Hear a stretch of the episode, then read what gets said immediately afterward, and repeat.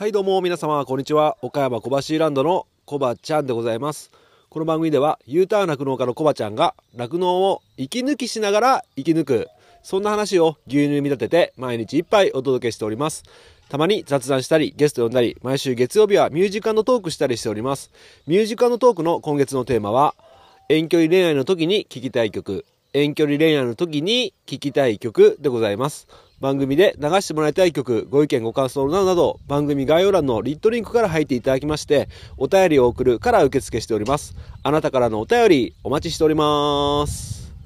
はい。ということで始まりました。楽して生き抜くラジオ。本日、牛乳181杯目でございます。よろしくお願いします。はい。ということで今日もね、例のごとく、育成の、山の斜面の育成の放牧してるとこに、えー、ちょっとお邪魔しましてね、えー、以前いただいた釈迦本チェアに座りまして、えー、配信、え、収録させていただいております。いやあの、ただね、日向暑い。日陰じゃないとやっぱ暑いですね。まあ今ちょっと我慢して日向で椅子に座って、牛のこと見ながらね、うちの、うちの、うちの推し牛たちを見ながら、えー、配信収録させていただいておるんですが、えー、ね、まあただ、まあ、真夏に比べればね、そうはいえども、まあ気持ちいい、気持ちいいって感じですね。うん。ということで、えー、今日の一杯なんですけども、今日の一杯は、えっ、ー、と、真面目な牧場と真面目な話後編ということでお届けしていきたいんですけども、その前にちょっとお便りが届いておりまして、そちらの方を先に紹介させていただきます。えーと、ちょっと待ってくださいね。今ちょっと、まだ10ヶ月例の子がめっちゃ発情してて、あれなんですけども。ちょっとうるさいかもしんないですけど、あれどこだっけな？ちょ、ちょっとだよね。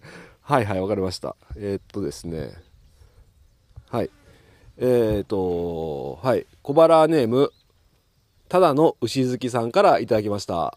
えー、こちらはダイレクトメッセージで、先ほどね、いただいたメッセージを本人の許可なく、あの 紹介させていただきます。はい。えー、こんにちは。今日、地元のラジオに牛乳の消費を促すメールしちゃいました。え、11時台に、え、読まれていましたが、どれだけの人に聞いてもらえたかはわかりませんけど、え、宮城の点々点というか、酪農家って基本的に表舞台に出てくる人あんまりいないと思うんです。でも、コバちゃんのラジオを聞いてて、このまま何もしないでいるのは嫌だなと思って、とにかくメールしてみました。えこれで少しでも消費が広がるといいなぁということで、えー、DM、インスタの方でね、いただきました。で、本人の許可も得ずに、返信もせずに、この番組を通して返信させていただきます。ということでね、僕に DM を送る人はね、勝手に紹介されるんで、十分注意してくださいね。はい。いや、よくやりましたよ。ね。あのー、こうやって、本当にね、えー、一人一人が起こす行動ってね、些細なことかもしれないんですけど、えこうやって、えー、ね、ラジオ、地元のラジオ局にメールして、で、絶対誰か聞いてるわけじゃないですか。その聞いた人が、まあ、少人数と言いますかね、あまりいないとしても、一人の心にね、ぐさっと刺されさえすればね、いいんですよ。うん。大勢に薄くね、広げるよりかは、濃くね、あの、少人数に刺さる方がいいと思いますので、え継続してね、そして牛乳を消費していただくっていうことが重要だと思いますので、えこういったことがね、全国でね、酪農家自身がこういうふうに動いていくっていうことが、すごく大事なことだと思います。はい。なんで、いつもの牛好きさん、あ、いつもじゃないや、ただの牛好きさん、あれ？最初ただの牛好きさんって言ったかな？ごめんなさい、間違えてたら申し訳ないんですけども、えー、ありがとうございます。今後ともね、ちょくちょくこういったね、活動を期待しておりますので、僕もね、毎日こうやって、えー、お昼と夜とね、あと今、ツイッターの方で、えっ、ー、と、声の入活プロジェクトということでね、ツイッターの方もね、やっていきたいと思ってますので、ね、お互いに頑張っていきましょう。はい、ということで、今朝ですね、そういえば、えっ、と、100年酪農のあおちゃん、え同じポッド酪農系ポッドキャスターの100年酪農のあおちゃんの方で、えっと、なんだっけ、牛乳でスマイルプロジェクトについて、あの、J ミルクさんとかにお話聞いてるボリューム35だったかな？が配信されていました。これ僕き僕の番組聞いている方ぜひね100年楽の方も合わせて聞いてもらいたいんですけども、えっと、牛乳でスマイルプロジェクト。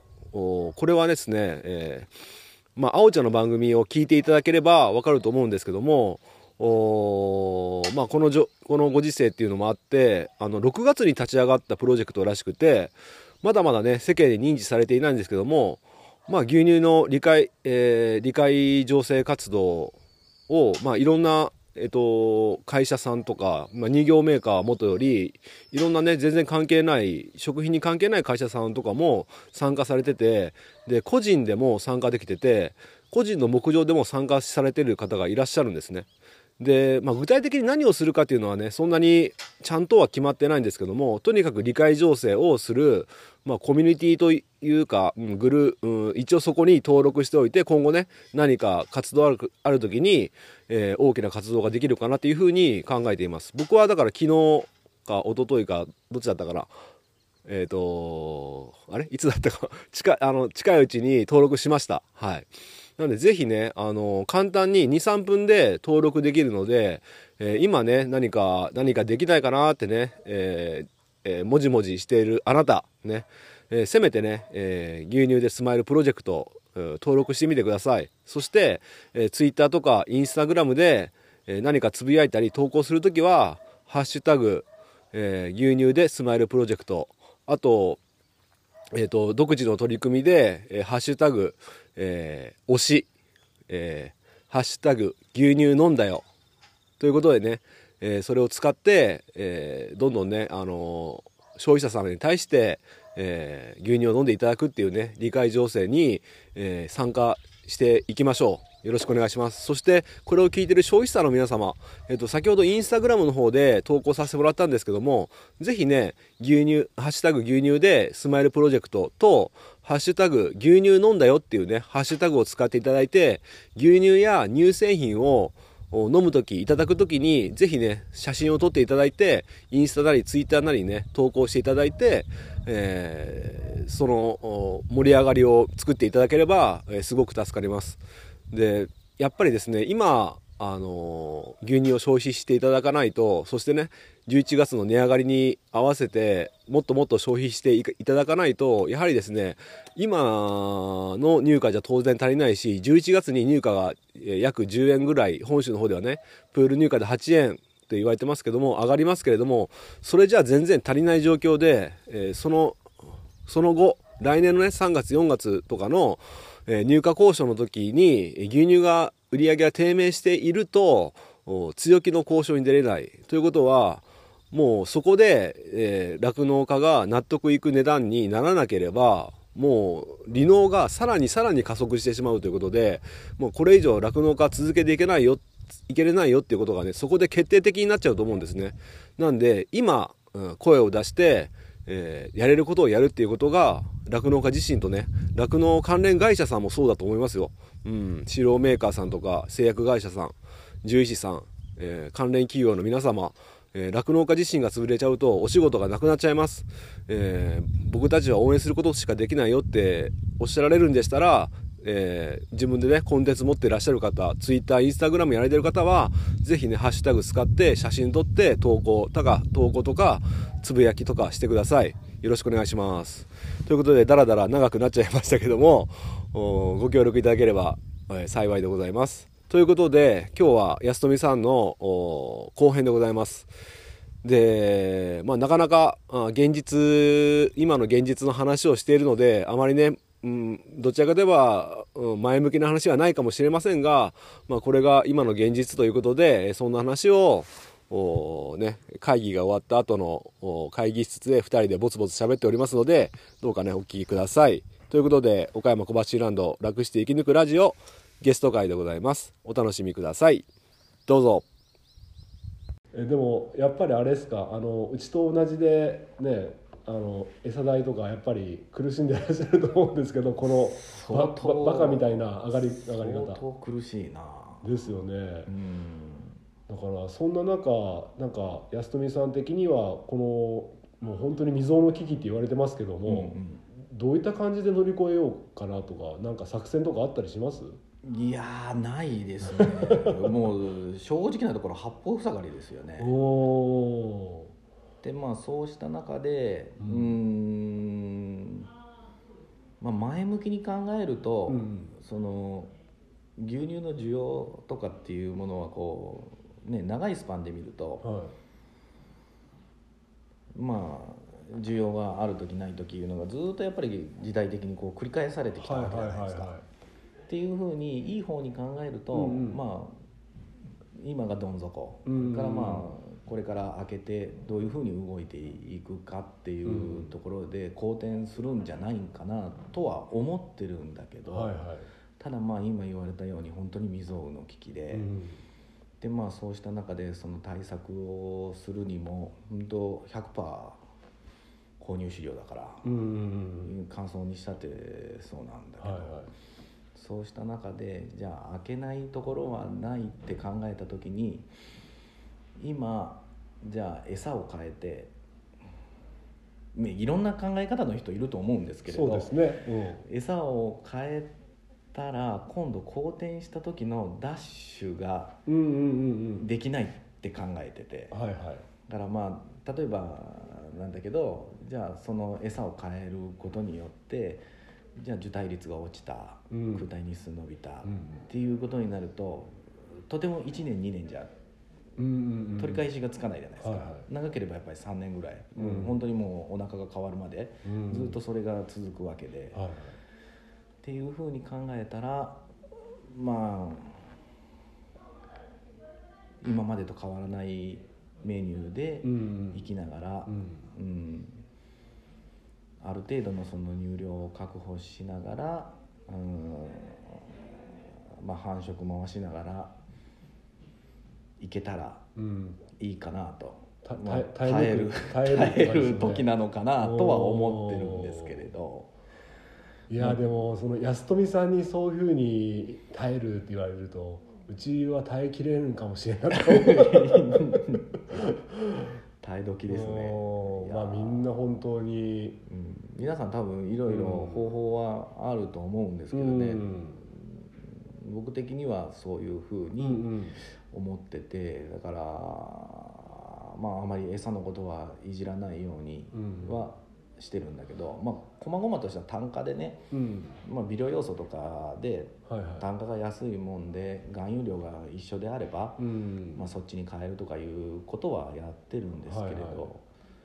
まあ言ったって本当に100円200円の差ですからね。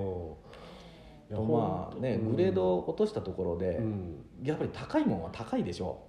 そうなんですよね、うん。だってストローが80円台とかありえないでしょ、う、うん、だったら100円のいいもんやった方がいいよなっていう考えにはなっちゃいますよね、耐えれるんであればその方がいい耐えれるんであれば。うん。だからこの矛盾ね僕も番組の中で何度も言います言ってますけど、うん。このいいもんがだってむ昔で言えばだから安くしちゃったら、うん。安いものが高い状態じゃないですか、うん。で、まあ、仮に安いものをそれでも選ぶ選んでやるとしたら、うん。まあ、いわゆる負のスパイラルにはまっていく。そうなんよね次の段階で、じゃあそれがグレードの悪いものをやったから繁殖成績が落ちてくるっていうのが僕は一番怖いなと思ってて、やっぱり酪農していく上で、うん。その一番のあの注意点いうのはやっぱり繁殖成績じゃないですか。うんですね。っていうふうになった時にそれを落として繁殖成績狂わすまでは間にはうんやはり耐えるなりなんなりして同じものをやった方が、手に入らなくなったらまた話は別ですけどね。ああですね。うん。うん。なんだけどまあその辺で耐えれればどうにかなるのかなとは思ってるんだけど、うん。まなんとかかんとか長いトンネルだけど ほんま先が見えんすよあね。な長すぎますよ。うん。本当に長いと思もうだって3ヶ月前僕がポッドキャスト始めた頃って 3, 3月18日に始めたたんですけど今から思えばの頃は良かった。よかったんですよね。こんなあもう4ヶ月5ヶ月経つのかあれから、ごうん。3月からで言えば。6ヶ月、うん。まあ、半約半年で、まあ、ここまでになるっていうのはやっぱり誰しもがなんとなくは想像ついてたかもしれないけど、うん。じ現実こうなるとは思ってなかったですもんね。そうだね。ちょっと上がりすぎよね。うん。だからやっぱりね僕あんまりやっぱ個々の酪農家の努力で何とかしなきゃいけない部分では当然あるんだけども、やっぱここまで来ちゃうと災害だからうん。助けてもらいたいっていう気持ちはありますね。うん。うん。からやっぱりねそのまあ補助もその税金使ってるから、うん。まあなかなかねその補助くれ補助くれ言うわけにもいかんのんですけれど、うん。いや本当に助けてほしい。うん。っていうのが多分正直なとこだと思うよ、ですよね、うん。だから一番本当にあれだなと思うのが、まあ、安目さんとこもねロボットを導入されてまあただ比較的結構あの土台の部分とか自分でつ作られたんでしたっけ？そうですね。だからうちの場合だったらロボット牛既存の牛舎にドスンと置うんうんうん。く設計だったから、比較的投資額はうん少なめで済んでるんだけど、い、うん、ただまあやっぱり1台3000万だから。ですよね、うん。まあ、されども3000万で、まあ、数千万円、まあ、要は返していかなきゃいけないっていう中で,、うんうん。でもっと言えばもっと億単位でも投資されてる方ってたくさんいらっしゃるじゃないですか、うんうん。やっぱそういう方たちって結構購入資料もメインだったりすると思うから本当にやめようにやめれない、うんそれをやめてサラリーマンで返済していくかったらまあ無理ですもんね、まあ無理だわ、うん。だからそういうふうな沼にはまっていくっていうかうん。なんかうんなんかで見たんですけど25年ぐらい前にうん。辞める人に対しても補助があったんですか、一1頭30万円払ったっていうのをちょっと見たんですけどネットかあったかな。あったらしいんですよ。おだからあの生き抜いていく人たちのための補助も必要だけど、うん。もうここまで来たら辞めていく人たちの補助もうん。必要ですよね、そうだな。いやまあそこまでお金が出せるのか出せないのかは別として、うん。辞めていく人たちのことを考えると、うんちょっとねまあ余計なお世話かもしれないですけどとてもまあ正直なところやっぱりな酪農、ってこううん。入ってくるお金も多いけど、うんうんうん。やっぱり出ていく額も大きいよね。そうですね。それ一般にこう、うん。例えば普通の企業にこう就職したらとても返していける額じゃないよね、そうなんですよね。う、ん。だからまあうちとしてはその選択肢はないようには頑張らにはいけないけど。まあでも本当にね、うん。ここからやっぱり返済が重なってくることを考えると、本当にやめようにやめれないっていうのが正直なとこうろ、ん。ですよね、ん。でもまあ安富さんとかまだまだっていうか6時化でねいやそういったところも。あれも結構お金がか？かかるんですよ。やっぱあれですか？その資材代とかはか高くなってますもんね。高くなってる。そういうのはやっぱり自分のところでまだ我慢してぐっとしてるところですか？耐えてるところ。あ本当は価格転嫁したいところだけども、そうですね。まあ、それはじゃああれですかね。そういった気持ちになるってことはメーカーさんの気持ちも分かるってことですね。そうですね。やっぱりもう本当に数円単位でやっぱり上がってるから、うんすうんそうだな。紙パックにしてもそうだし、はいはから、まあ、燃料費もそうだしい、ね、うん、から電気代もそうだし、電気代はやばいですね。やばい。本当にやばい、うんああそうか。じゃあ同じようにお客さんが入ったとしても、うん。い今までよりはそその6時間の部分でもコストはかかってますってことですね、そうですね。なるほどいやー。なんか暗い話になっちゃいますね。ですね。まあまあ。とまあそうだな。うちの場合はあれだな、うんもう開業してからなな何年かな？245年うん。経つんだけど、はいはい。やっぱり途中途中でその機械の更新とかってあるじゃないですか。ああはいはいはいはい。あれまあ平たく言えばその、ね、装置作ってて、うん。トラクターの更新とか、機械の更新とかはいいうのもやっぱり数年単位でこうかかってくる中で、うんまあ、状況的にはみんなと一緒なのかなと。あのアイスクリーム作っとっても、うん。やっぱりその作る機械とかいうのも定期的にこう更新していかないなるほどなるほど。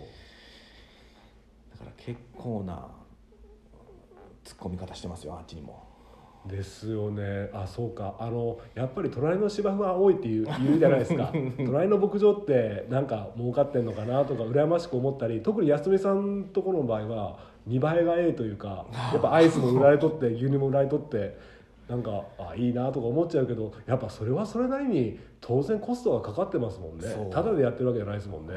うん、だからねその機械とかもうん。この間もう1台の機械が壊れちゃって。うん。で二十数年前に買った機械かな、は20年前だったかな。20年前に買った機械なんだけうん。どその当時は同じメーカーではい。同じ機種をこう見積もりしたんだけど、はいはい。その当時が300万少々だったのね。1台が。ほうほうほで今回ちょっとめげたからはい。見積もりしてって頼んだらはい。500何十万とか。どんだけ値上がりしとんねんって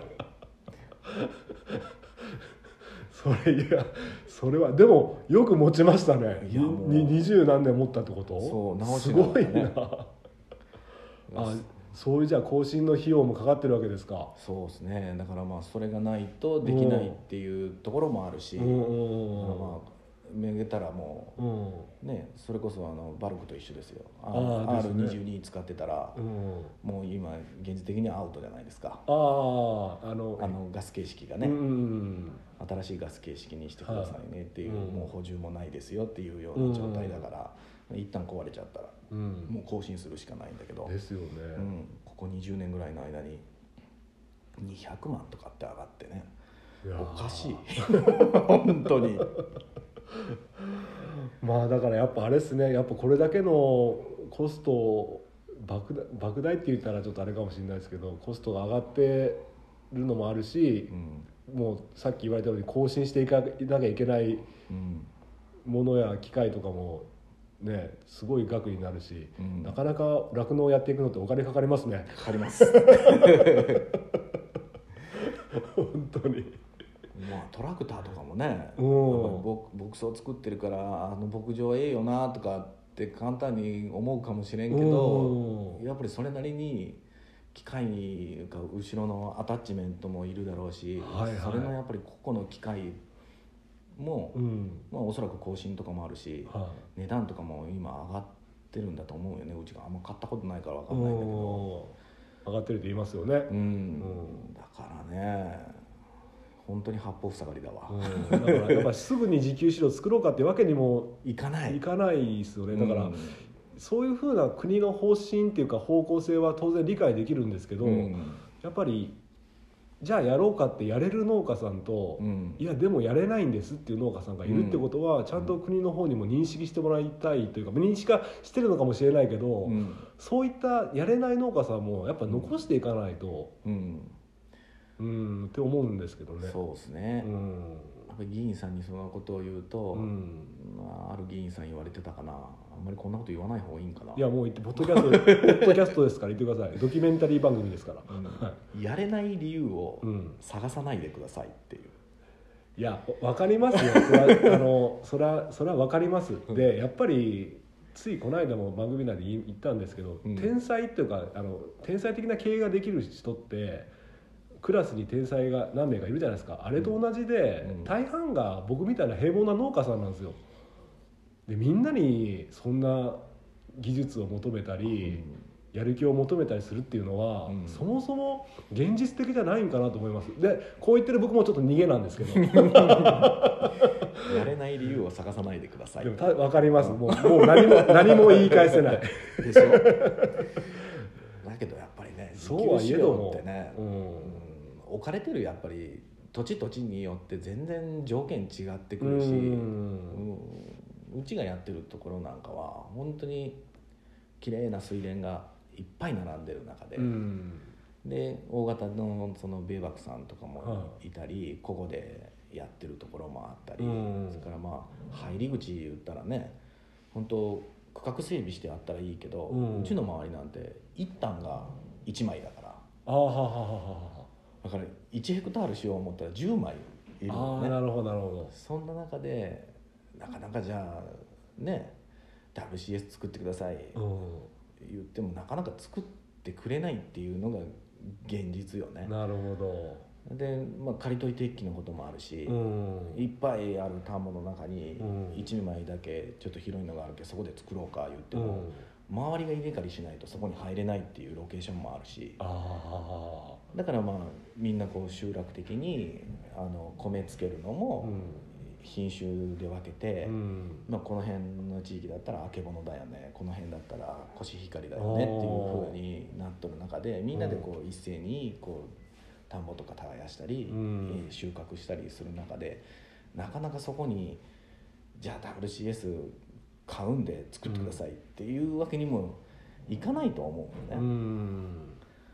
だからまあその辺ね WCS 使いましょう使いましょう作りましょう作りましょう言ってもねなかなか難しいところあると思うけどね。難しいですよね、ん。あとは純粋にこれ言ったらもう敵にみみんなを敵に回しそうですけど WCS 自体がいい餌かって言われると、うん。それでそれだけじゃ牛は当然飼えないしむしろ 2, 2キロ3キロぐらいまでが上限って言われてるじゃないですか。うん。あの胃に滞留して食体を起こしたりとか、あのガサついて胃に溜まっちゃうから、うん。他の栄養素が入んない入んないとか非常に難しい飼料でもありますよね、うん。ぶっちゃけ。ただまああれよ、うん。広島とか行くとうん。すごい1 2キロとか使ってるとからあるよ。それすごいですよね、う だからそうやって飼われてる農家さんもいるんですけどね現実に。うん。ただまあねその輸入乾燥とかやってる農家に比べるとその、やはり平均乳量が少なかったり、うんですね。少し繁殖成績悪かったりうんいうようなことも現実にあったりするから、うん。まあ、どっちがいいのかなっていう、まあそうですね。結局はやっぱ餌代と入荷入代の差額で、がどうなんかってことですよね、うん。絞ればいいってもんじゃないですもんね、うん。だと思いますよ。なるほど。で結構もう37分経ってる。やばいなまあそんなところでまあちょっとさい最後はちょっとななかなかの現実の話だったんですけどまあまあまあ生き残っていきたいですね。はい頑張りますよ。はい。だから僕もまあ本当に計算だけしてると、うん、いつ潰れるかわからないようないや数字見ちゃいけん、ですね。うんだからうん毎日やることやっていかなきゃなっていうのとやっぱその中の一つで自分が何かできないかなっていうあんま出かけられないからこうやってラジオで収録してなんか誰かの心に届かないかなとか、うん、いやいやそうだと思うよ。うん、やれ理解ることやってるん醸成ですけど活動って、やっうんぱり日々の積み重ねとかその、座右の銘うん。募集しとったよな。あはいお願いします。俺は継続は力なりっていうふうに思はいって、はいはいはいだからやっぱり日々本当にこう牛のことを思っていいことをいいことをやっていこういうふうに日々こう積み重ねていくことで、うんうん。まあ、良質なその牛乳が絞れたり乳量が絞れたりっていうようなことを返してくれるんだろうなと思ってうんうん。そういうのが座右の銘にずっとしてるんだけど、うん。やっぱり日々牛たちにとってこう最善の努力をしてやるのが僕らの酪農家のこう務めじゃねえんかなって思ってる。ですね、はい。まあそれをやりきってもしねた倒れるんだったら、うん。もうももうそれはう もう後悔はないって感じじですよね、はい。だから前のめりに倒れようぜってことですね。ですね、はい。うん。だから本当ポストポッドキャストとかの配信もはい。本当理解醸成活動いうのは本当にうん。日々はいろいろこうやっていかにゃいなかなかうんね短時間で実るもんじゃないからそれも一つの手法だと思う。うん。ありがとうございます。なんか携帯が鳴ってますけどまあやってますね。うん一楽農家があ一楽の側から じゃあまあ40分になるんでこんなところで。はい。またあのいろいろ安富さんには他にもいろいろ聞きたいことがありまして。はい。とても今日じゃ収まらないんでまた聞かせてください。はい。ありがとうございました、はい。お忙しいところ。はい。どうもありがとうございました、ではでは失礼します、はい。どうもです、はい。はい。ということで、お聞きいただきました。えー、安富さん、どうもありがとうございました。はい。ということで、なかなか、うん、まあそういった状況で、まあ、牛飼い、酪農家っていうのはやっぱり人それぞれ100人いれば100人考え方が違うってね、飼い方も違うって言ってますけど、まあ、個々の農家でいろんな取り組みをなされていますね。うん。で、やっぱりね、うん、安富さん、うちと同じでオール購入なんですけども、まあ、そんな中、やっぱり牛のことを第一に考えて、えー、餌をあまりいじっていないということで、まあ、これはこれで長期的に見ればありだとも思いますけどもやはりそれに耐えれるかどうかっていうのがね餌代がね めちゃめちゃ高いんでまあそういったバランスもね安富さん自身も非常に悩まれて今やられてると思います。うんなんで本当にね、うん、今やれることを粛々とやっていくしかないかなっていう感じでいつもね最終的にはそういう風になっちゃうんですけどもまあ今やっているねインターネットを通じたあの理解情勢っていうのも隙間時間を使ってねやれることの一つだと思いますので、まあ、そういったことと合わせながらねやっていきたいかなっていうふうに思いました。でちょっと冒頭で言い忘れたんですけどもあの声の入活プロジェクトえー、やってみたいなって言っててやれない人もいるみたいでコッティさん自身もあの何かお話ししたいって言ってた、あのー、声をねツイッターに吹き込んでつぶやいてみたいっておっしゃってたんですけどもどうやらですね分かったことがあってコティさんはできなかったみたいなんですなんですよ。であおちゃんもできないって言っててどうやら2人ともアンドロイドなんですよ。うん。なんで iPhone しか対応してないっぽいです。はい。なので iPhone の方しかあの声を使ったつぶやきっていうのができないらしいのでごめんなさい調べとけばよかったですねごめんなさい定かじゃないんですけども多分そうですなんでね是非ね iPhone をお持ちの方ねあの昨日紹介しましたけどもえっ、ー、と千葉県の須藤さんという方もねあの声でつぶやいておられましたのでで声がダメな人はねハッシュタグだけ声の入活プロジェクト使っていただいてハッシュタグだけ使って文字でね今の酪農現場の現状とかね伝えていってもらえればいいかなっていうふうに思います。はい、ということでそれを言い忘れたのでここで説明させてもらいました。さてさて、えー、今13時41分ということでこれからねお客さん来る予定なのでこの辺で、えー、おしまいにしたいと思います。さて、えー、天気もいいので今日も頑張りましょう。ということで、この辺で終わりたいと思います。今日の一杯、お味の方はいかがでしたか？お口に合いましたら、また飲みに来てください。この番組は、牛と人との心をつなぐ、岡山小橋ランドの提供でお届けしました。それではまた明日。バイバイ。